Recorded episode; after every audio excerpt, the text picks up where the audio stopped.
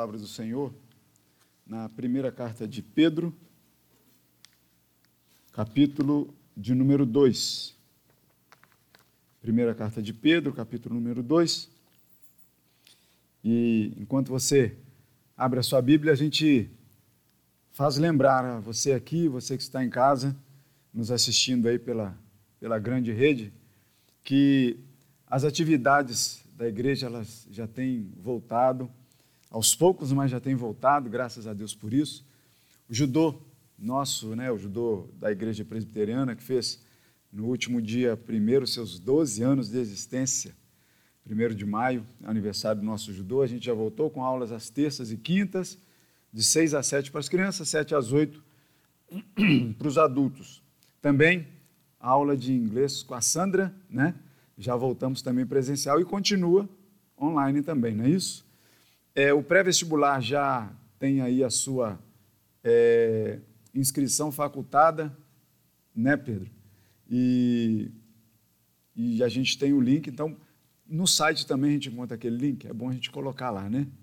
Para gente, porque eu sei que está no grupo do, do WhatsApp da igreja, mas é bom a gente colocar também lá no site para que aquelas pessoas que quiserem participar do nosso pré-vestibular social aí se inscrevam. Muito bem. É... Oração por iluminação já foi feita. Eu convido vocês a abrirem então a palavra e a gente vai para o versículo de número 18 do capítulo 2. Primeira carta de Pedro, capítulo de número 2, versículos, versículo 18. Que diz assim: você acompanha comigo? Servos, sede submissos com todo temor ao vosso Senhor, Senhor com letra minúscula, né? Não somente se for bom e cordato, mas também ao perverso. Porque isto é grato, que alguém suporte tristezas, sofrendo injustamente por motivo de sua consciência para com Deus Pois que glória há se pecando e sendo esbofeteados por isso, o suportais com paciência? Se, entretanto, quando praticais o bem, sois igualmente afligidos e o suportais com paciência, isto é grato a Deus. Vou ler o versículo 20 de novo, que a gente vai basear a nossa, a nossa conversa de hoje no versículo 20.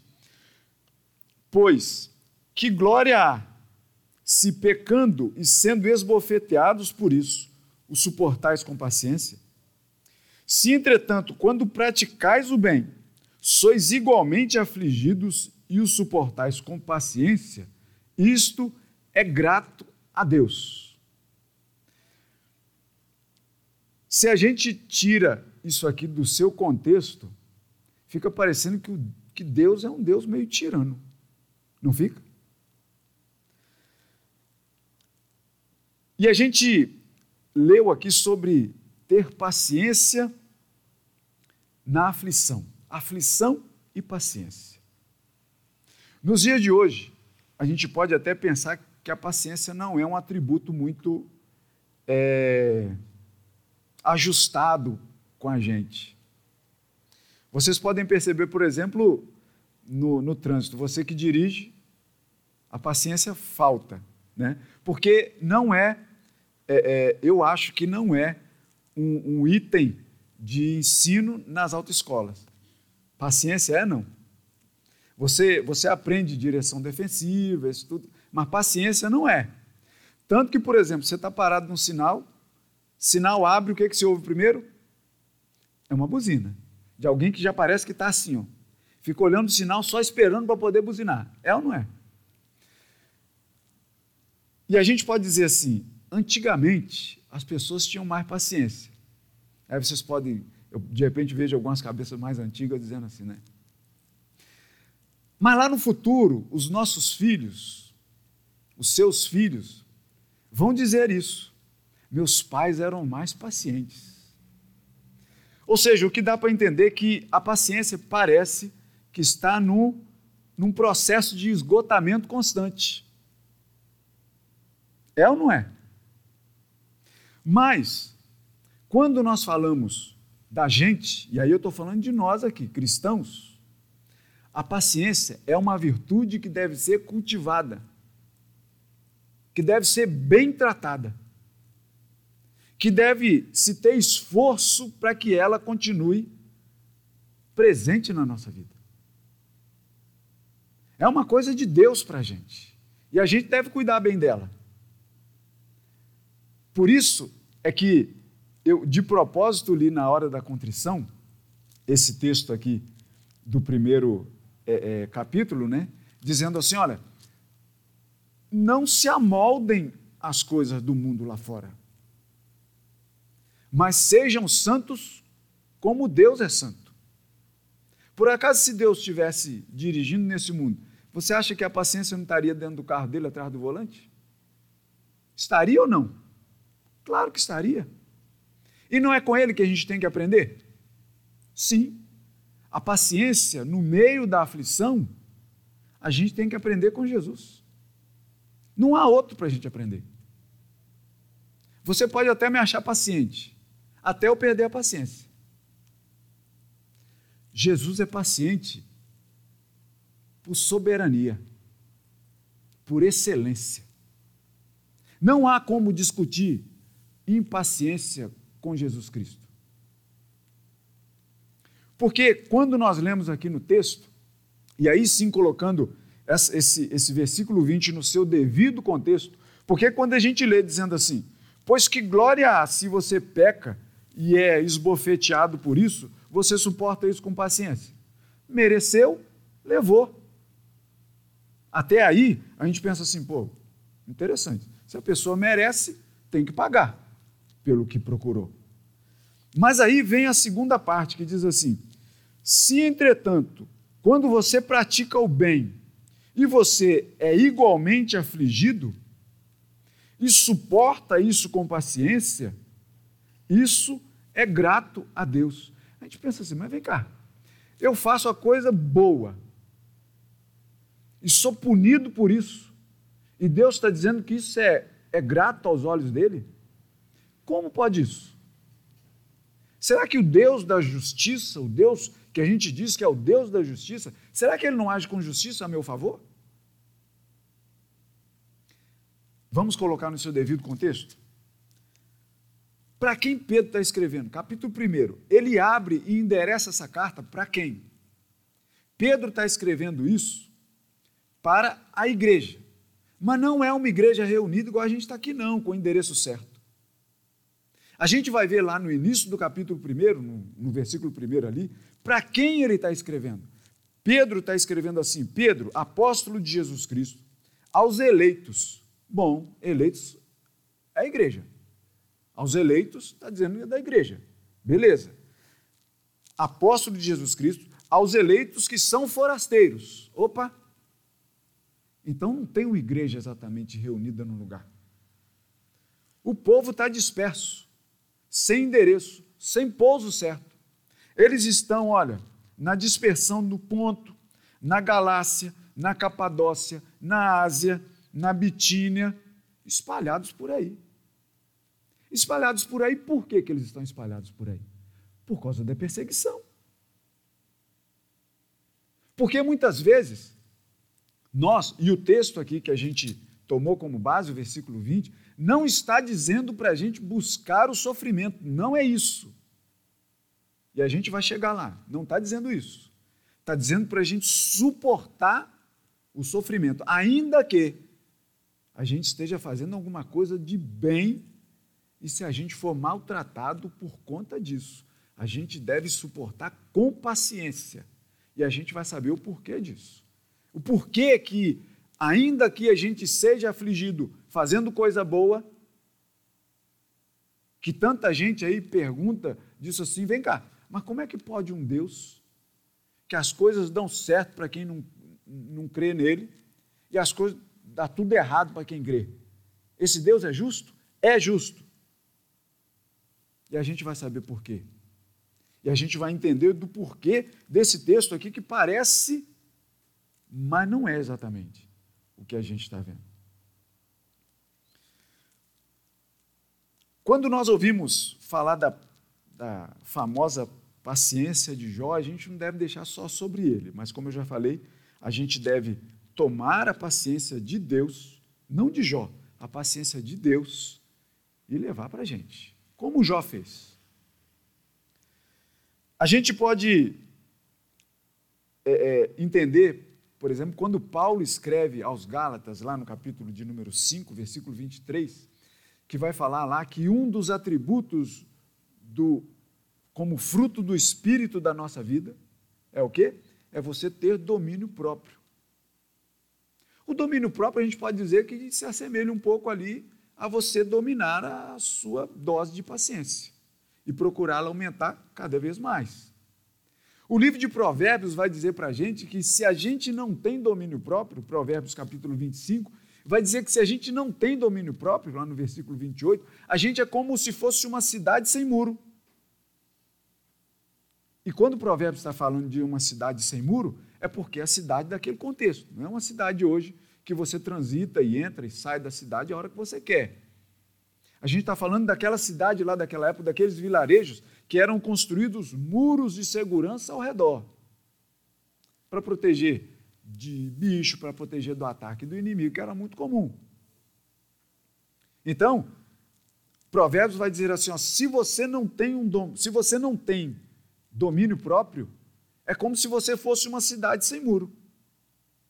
Se você não tem paciência no meio da aflição, é como se você fosse uma cidade sem muro. É o que o provérbio está dizendo para a gente. E aí, muitas vezes, a gente sai por aí e encontra, eu acho que subindo o viaduto, de quem pega a Avenida Brasil, subindo aqui para entrar na ilha, tem assim escrito: Pare de sofrer. Você sabe desse slogan de onde é, né? A gente sabe que, que é da Igreja Universal, mas não estou falando dela, não. Tem um outro pare de sofrer também. Pare de sofrer. Búzios, cartas.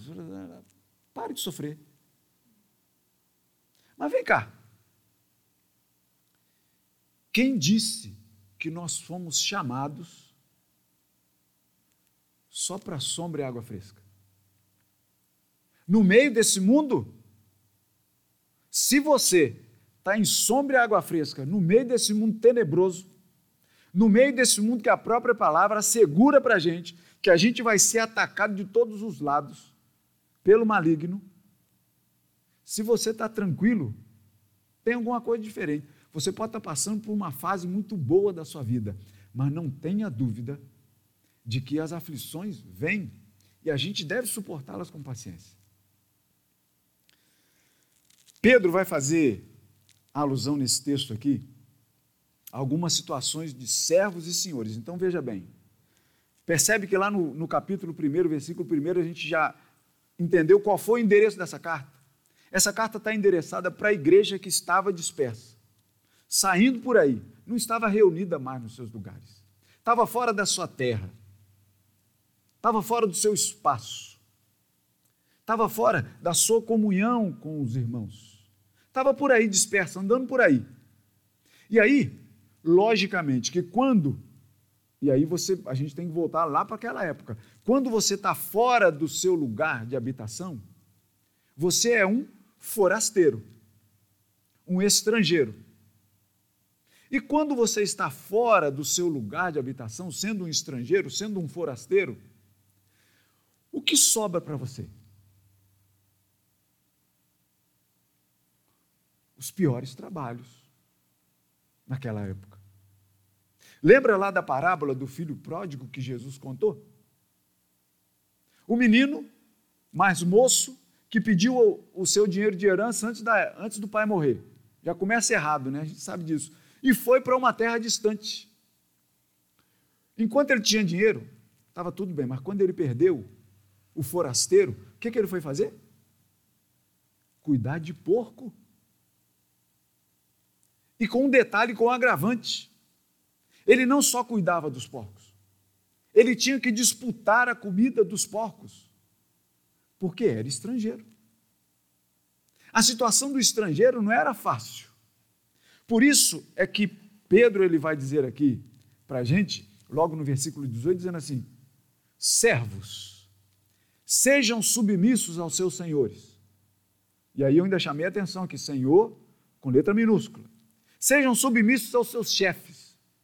Sejam submissos aos seus presidentes, aos seus governadores, aos seus prefeitos. Dá até um, nó no estômago falar isso aqui. Mas é.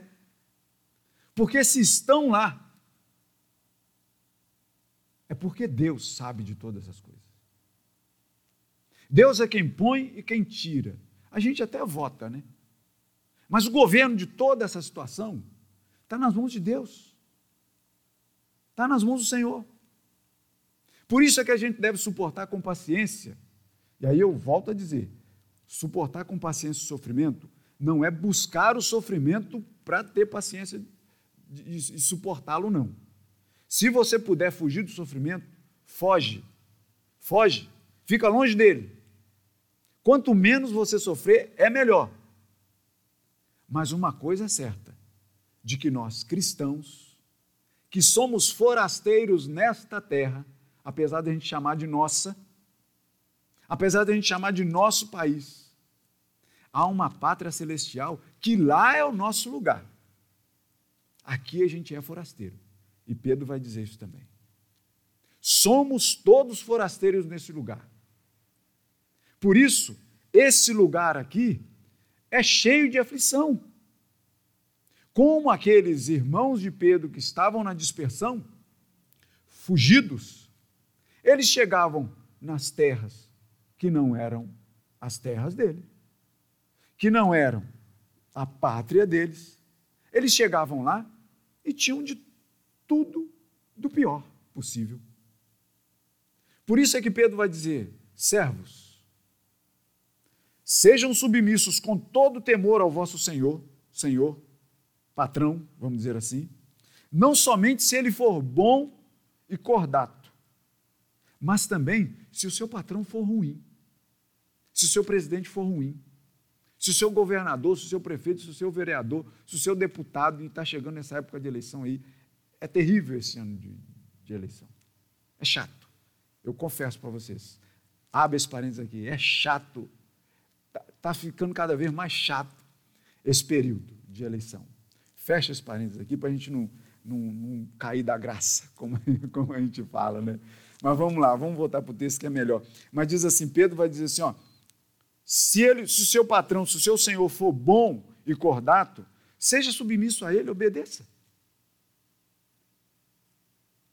Se ele for perverso, seja submisso também a ele, obedeça. Tenha paciência suporte.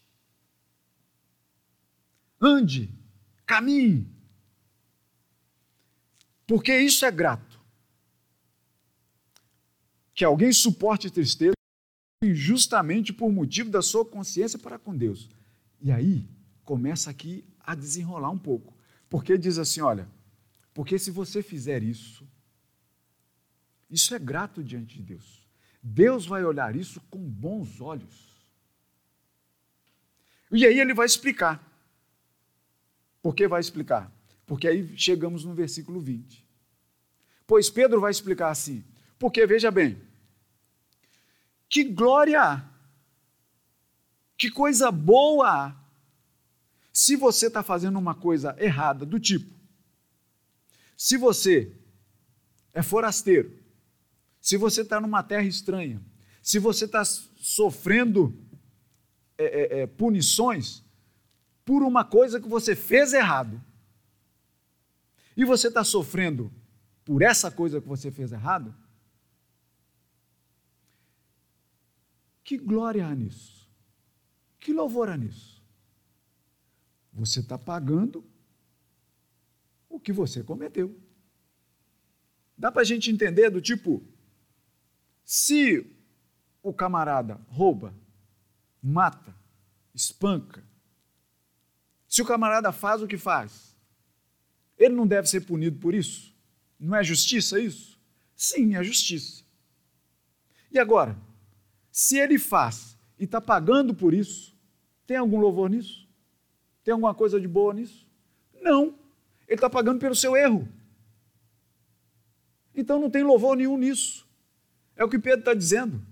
Então, assim, se você está debaixo de uma situação de governo e que o governo está ruim, e se de repente tem. Não, vamos voltar só para cá. Se o governo está ruim, procura fazer a coisa certa. Porque se você se revolta totalmente, veja bem, quando eu estou falando é, é, é, revoltar, não é você não praticar o seu a sua obrigação de voto, não é isso eu estou dizendo, não é. O que eu estou dizendo é o seguinte: você se revoltar com tudo, com todos. É você, por exemplo, eu vou dar novamente esse exemplo aqui, e, e, perdão, irmão, mas eu vou, ter, eu vou ter que tocar nessa tecla aqui algumas vezes até outubro, que a gente vota, é isso? É, né? Até outubro e até novembro, se tiver segundo turno, sei lá, eu vou estar tocando nessa situação. Esta igreja não pode passar pelo que passou há quatro anos atrás. Não pode. A igreja de Cristo não pode ser dividida por causa de política. Não pode. Não pode. Eu me lembro aqui que no dia da eleição eu ia pregar de manhã. Eu me lembro muito bem desse, desse domingo, que eu ia pregar de manhã. E eu cheguei para poder, era o culto da manhã, era antes da pandemia ainda, então não tinha esse negócio de vir mais light à noite, era terno de manhã e terno de noite, que o reverendo Vladimir não me escute.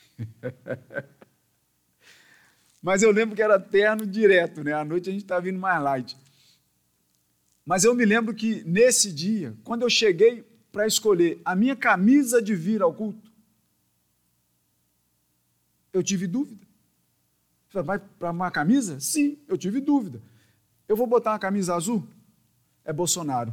Eu vou botar uma camisa vermelha? É Lula. Gravata. Eu tenho, eu tenho uma gravata amarela? É Bolsonaro eu tenho uma gravata cinza com riscas vermelhas, é Lula. O que, que eu ia fazer? Eu não sei por que, eu não pensei no colarinho clerical, me salvava. Eu deveria ter vindo de colarinho clerical. Pronto, resolvida a minha situação. Ou então eu ia chegar aqui, reverendo Vladimir, eu tive que vir assim, porque não, não tinha o que vestir. E eu me lembro que eu falei disso aqui, mas vocês hão de se lembrar, meus irmãos, que o que nós passamos aqui em 2000 e o quê? 2018 foi catastrófico. Eu vou dizer, eu não estou dizendo na igreja de Cristo, não. Eu estou dizendo na igreja presbiteriana do Jardim Guanabara. Não pode acontecer isso de novo em 2022. Me recuso a acreditar nisso. Que irmãos vão ficar de mal do outro por causa de política. Não pode. Não pode. Nós que temos que andar juntos, nós que servimos a um Deus único, nós que, vi, que viemos ao mesmo lugar para cultuar a Deus, vai ter agora lado A e lado B? Não pode. Não pode. E aí, quando Pedro está dizendo assim, se você está debaixo de um governo que você não gosta, e a gente aqui está, logicamente estou falando aqui do governo maior, mas eu estou dizendo aqui que Pedro está falando de, uma, de, um, de um lugar que não era o, o que a gente está vivendo hoje de política. A gente está falando aqui do forasteiro que está na terra, servindo a um homem, ao seu patrão, por exemplo. E esse homem, de repente, castigava o seu empregado, e vamos lá, o castigo que você tem hoje é você ser demitido, né? Naquele tempo, sabe qual era o castigo? Chicotada. Não está fazendo a coisa certa, não, meu empregado. Chicotada, chibatada. Era isso. Era tipo escravidão. Então Pedro está chamando muita atenção para isso, dizendo assim: olha, meu irmão em Cristo, se você está sofrendo por um erro que você cometeu, se você, por exemplo, tem que trabalhar e você está dando uma de preguiçoso que não trabalha, e seu patrão está te castigando por isso, você não tem mais nada do que você merece. Não tem glória nisso. Você está sofrendo e está sofrendo com paciência, dizendo assim: ah, eu estou preso aqui, eu estou recebendo essas chicotadas aqui com paciência. Você mereceu? E Pedro vai dizer assim: que louvor há nisso? Que vantagem você vê nisso? Nenhuma. Mas aí ele continua dizendo: Se, entretanto, quando você pratica o bem, e igualmente vocês são afligidos e castigados e suportam com paciência, isto é grato a Deus. Aqui é o ponto que de repente dá um nó na nossa cabeça. Porque, veja bem, se na primeira parte você faz o que é mal, sofre por isso, e Pedro vai dizer, não tem glória nenhuma nisso. É igual quando a gente lê na palavra dizendo assim o seguinte: olha só, se você ama a quem te ama, que louvor tem nisso? Não é isso que a palavra nos diz? E ela completa dizendo o seguinte: que a gente deve amar quem? Os nossos inimigos. E a gente deve orar por quem? Por quem nos persegue. Olha como a Bíblia é, como a palavra de Deus é. E por que, que ela faz isso? É porque é errado? Eu vou dizer para vocês, meus irmãos amados e queridos, é um refrigério quando você consegue quebrar essa barreira de amar quem não te ama.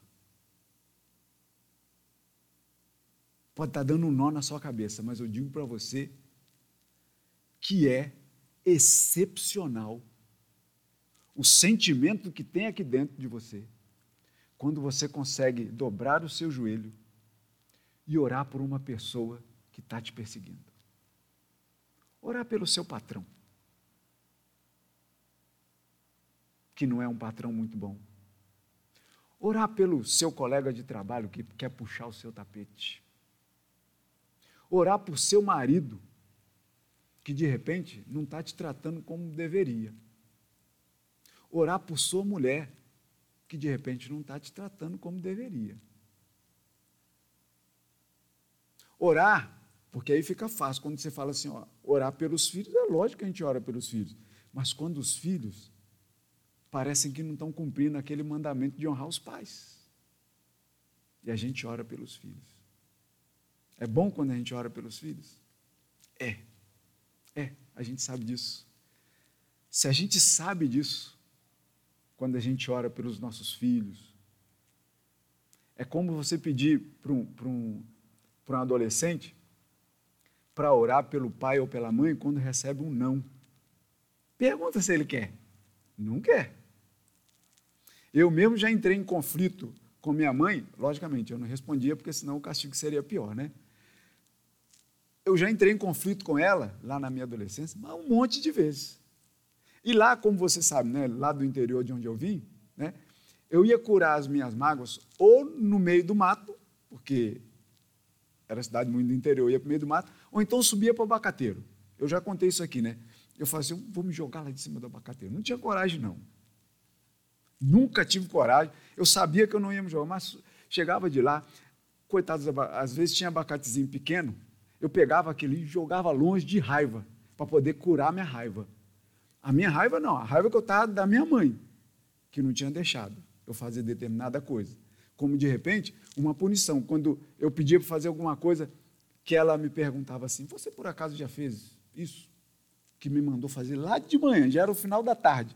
E eu sabia que eu não tinha feito e eu recebi o castigo, se eu suportasse isso com paciência, que vantagem eu tinha nisso? Nenhuma. Eu estava recebendo o castigo que eu fiz por merecer. É o que Pedro está dizendo aqui. Agora, veja bem, se por acaso eu fizesse tudo direitinho que minha mãe tinha pedido para fazer, e chegasse no final da tarde, na, na hora da brincadeira, Fala, mãe, posso brincar lá? E ela fala assim, não, não pode. O que, que eu ia fazer? É o que, é o que Pedro está dizendo aqui. Eu deveria suportar com paciência. Eu suportava com paciência? Não. Eu só não era atrevido e bobo de querer agravar a minha punição. Mas eu ia descontar. Eu não perdoava a minha mãe assim. No dia seguinte estava tudo bem. Mas naquela hora ali, de cabeça quente, eu não perdoava a minha mãe. É isso que Pedro está dizendo. Eu deveria perdoar naquela hora. Eu, se eu fizesse isso, Pedro estaria falando comigo: isto é grato a Deus. Mas por que é grato a Deus? E aí vem para a gente poder fechar essa nossa conversa. Por que, que isso vem a ser grato a Deus? Se a gente diz, como eu disse aqui no início, se Deus é o Deus da justiça, como uma coisa dessa pode ser grata aos olhos de Deus, ele sabendo que de repente eu fiz uma coisa certa e eu estou sofrendo injustamente por isso? Como isso pode acontecer?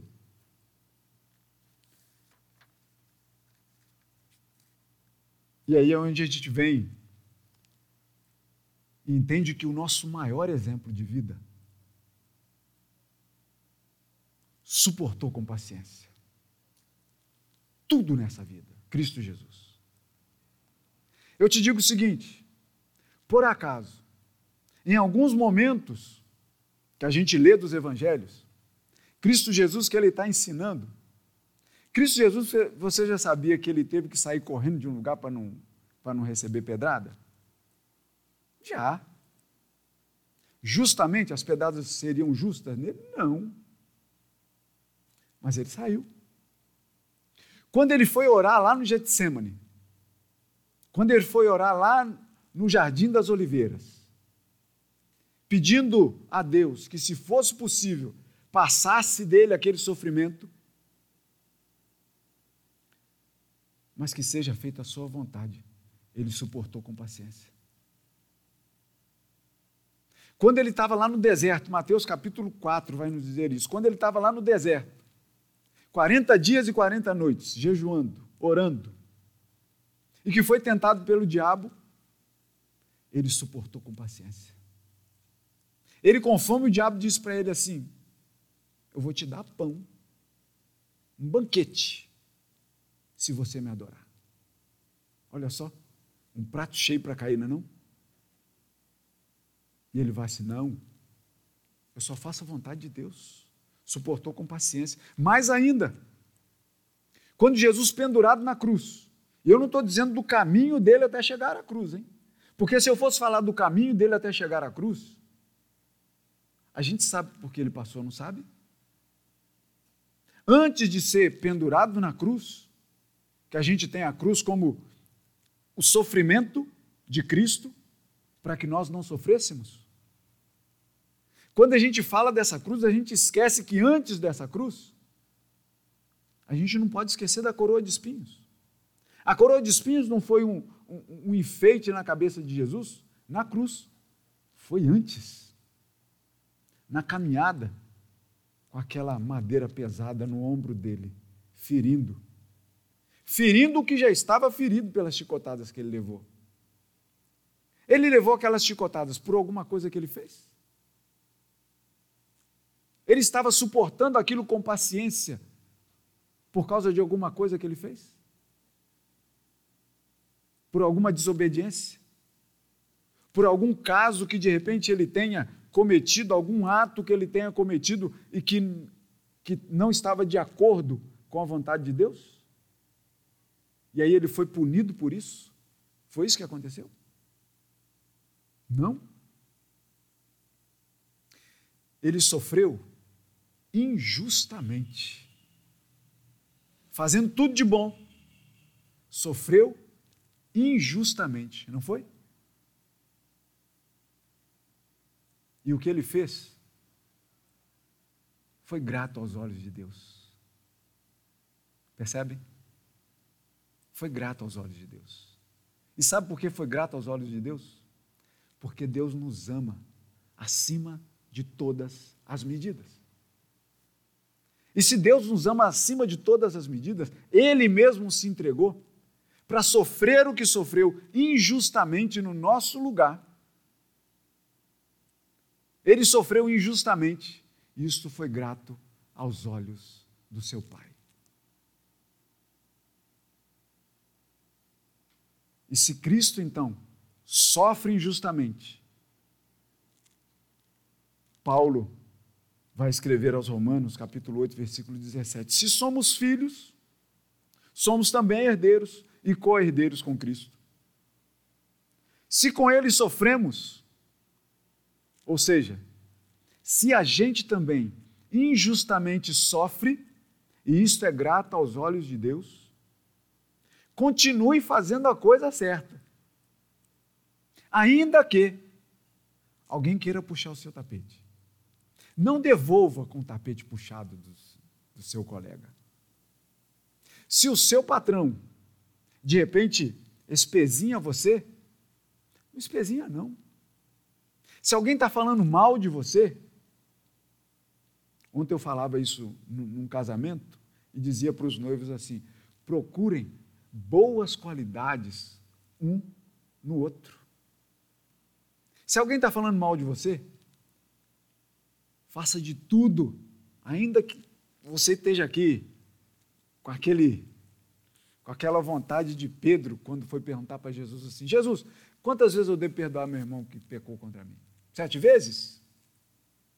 E eu já disse aqui que Pedro já devia querer só a chancela ali, o carimbo de Jesus, dizendo assim: não, até sete vezes. Pois eu já perdoei. Pedro, a gente sabe como é que Pedro era, né? É diferente desse Pedro aqui, percebe? É o mesmo Pedro. Aquele Pedro que era bruto, rude, cortador de orelha, que andava com a faquinha que não era, devia ser bem amolada, que não era só para limpar peixe, mas era para se defender também. Aquele Pedro brabo, bruto, que diz: Senhor, vou contigo até a morte, não sei como mais, mas depois nega. Aquele Pedro é esse que vai falar assim, filhinhos. É esse que está chegando aqui agora, já avançado em idade, com experiência para dar para a gente. É que ele vai falar assim: meus irmãos, se vocês estão sofrendo, suportem com paciência.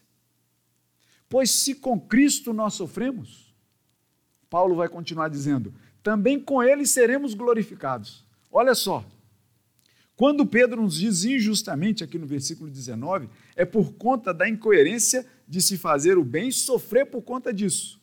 Mas eu digo para você, insista em fazer o bem. Insista. Porque vale a pena. Eu digo para você, vai ser bom para a sua saúde espiritual e isso é grato aos olhos de Deus. Volto a dizer para você, não é que você busque o sofrimento, mas se por acaso ele chegar, e invariavelmente ele chega até nós, suporte com paciência. Se tiver como se ver livre dele, se veja o mais rápido possível. Mas enquanto não se conseguir ver livre dele, suporte com paciência no meio da tribulação. Porque Cristo Jesus, ele mesmo sofreu por nós injustamente. E qual foi o revide dele? Olha o que diz aí na continuidade do texto. Versículo 21. Porquanto, por causa disso, para isto mesmo nós somos chamados, pois que também Cristo sofreu em nosso lugar, deixando-nos o exemplo para seguirmos os seus passos, o qual não cometeu pecado, nem dolo algum se achou em sua boca, pois ele, quando ultrajado, não revidava com traje. Quando maltratado, não fazia ameaças. Você se lembra muito bem do que ele falou na cruz? Preso lá na cruz. E ele conversando com Deus, olhando para aqueles moços lá que prenderam ele na cruz, que pregaram ele na cruz. Enquanto ele estava sendo pregado, sabe o que, que ele falou? Pai, perdoa. Eles não sabem o que fazem. Perdoa. Eles não sabem o que fazem. Vocês conseguem entender isso, irmãos? Ele podia estar ali fazendo igual o segundo ladrão da cruz, resmungando de tudo. Mas não, perdoa, Senhor. Ora pelos que vos perseguem. Percebem? A gente está falando de Jesus que estava sendo preso na cruz por nós. Ele podia gritar de dor como deve ter gritado. A palavra não, não nos diz isso, mas. Perdoa, porque ele não sabe o que fazem. Quando ele estava sendo julgado ali, injustamente. Ali, com Pôncio Pilatos. E Pôncio Pilatos diz para ele: Não encontrei nada nesse homem, porque não ia encontrar mesmo, né? Percebem? O que, que Jesus tinha feito? Pôncio Pilatos não encontrou nada que pudesse acusar, de que pudesse acusar. Não encontrou nada. E aí Jesus, Pôncio Pilatos pergunta para a multidão: e aí o que, que eu faço com ele então? E a multidão dizia o quê? Crucifica, crucifica. Pôncio Pilatos diz para ele assim: está todo mundo te acusando aí, você não diz nada? O que, que Jesus respondeu? Nada. Suportou com paciência. Suportou com paciência o grito da multidão, o grito do mundo dizendo crucifica.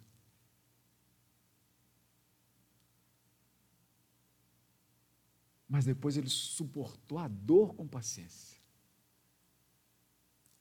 Injustamente, preso numa cruz, mas suportou com paciência. Para a gente concluir, eu digo para vocês: entregue as suas aflições nas mãos de Deus. Seja exemplo de Cristo. Exercite sua paciência ao aguardar a vinda do Senhor. E aí eu deixo dois textos aqui para a gente sair ainda é, é, ruminando, fazendo como os animais ruminantes, né? Que volta, come, mastiga mais um pouquinho e volta para a gente poder sair passando daqui. Romanos capítulo 12, versículo 12 diz assim para a gente, ó, sejam pacientes na tribulação. Vejam que somente não é Pedro que diz, né? A gente tem o exemplo de Jesus e a gente tem os exemplos dos próprios apóstolos de Jesus dizendo isso. Paulo vai dizer aos romanos: sejam pacientes na tribulação. Tiago, no capítulo 5, versículo 7, versículo 8, vai dizer assim para a gente: Meus irmãos, pois Sejam pacientes até a vinda do Senhor. Porque o lavrador, ele aguarda com paciência quando ele joga a semente ali na terra, até ela germinar, crescer, para dar fruto. Sejam vocês também pacientes. Fortaleçam o vosso coração, pois a vinda do Senhor está próxima. nossos irmãos lá do passado, lá do passado, lá do tempo de Pedro. Os irmãos a quem Pedro escreveu, dizendo assim: ó, vocês que são forasteiros, vocês que não estão na sua terra, que estão sofrendo injustamente, sejam pacientes. O Senhor vai voltar. E com um detalhe: quando ele voltar, todo esse sofrimento que vocês estão passando ou passaram, vai cessar. Acabou. Porque o jugo dele é suave, o ensino dele é leve, tranquilo da gente levar. É doce. Então Pedro está escrevendo para aqueles irmãos lá do passado, cerca, cerca de dois mil anos, vamos dizer assim, um pouquinho menos, de quando ele escreveu essa carta para aqueles irmãos forasteiros. Hoje, nós estamos mais próximos da volta do Senhor, concorda? Cronológico, é tempo, contado aí nos nossos anos. Se a gente está mais próximo da vinda do Senhor, e se esses irmãos lá no passado já escreveram isso, sejam pacientes no meio da tribulação. É o convite que eu faço para vocês nessa noite. Sejam pacientes no meio da tribulação, sabendo de que Cristo Jesus, o nosso maior exemplo de paciência nesta história de vida, está vivo e, como o reverendo Gabriel bem disse, e muito bem. Que Deus assim nos abençoe. Pense aí um pouco sobre, nessa semana que começa aí, sobre a paciência que devemos ter no Senhor. E procure ser feliz com isso. Procure ser muito feliz com isso. Porque esse nosso exercício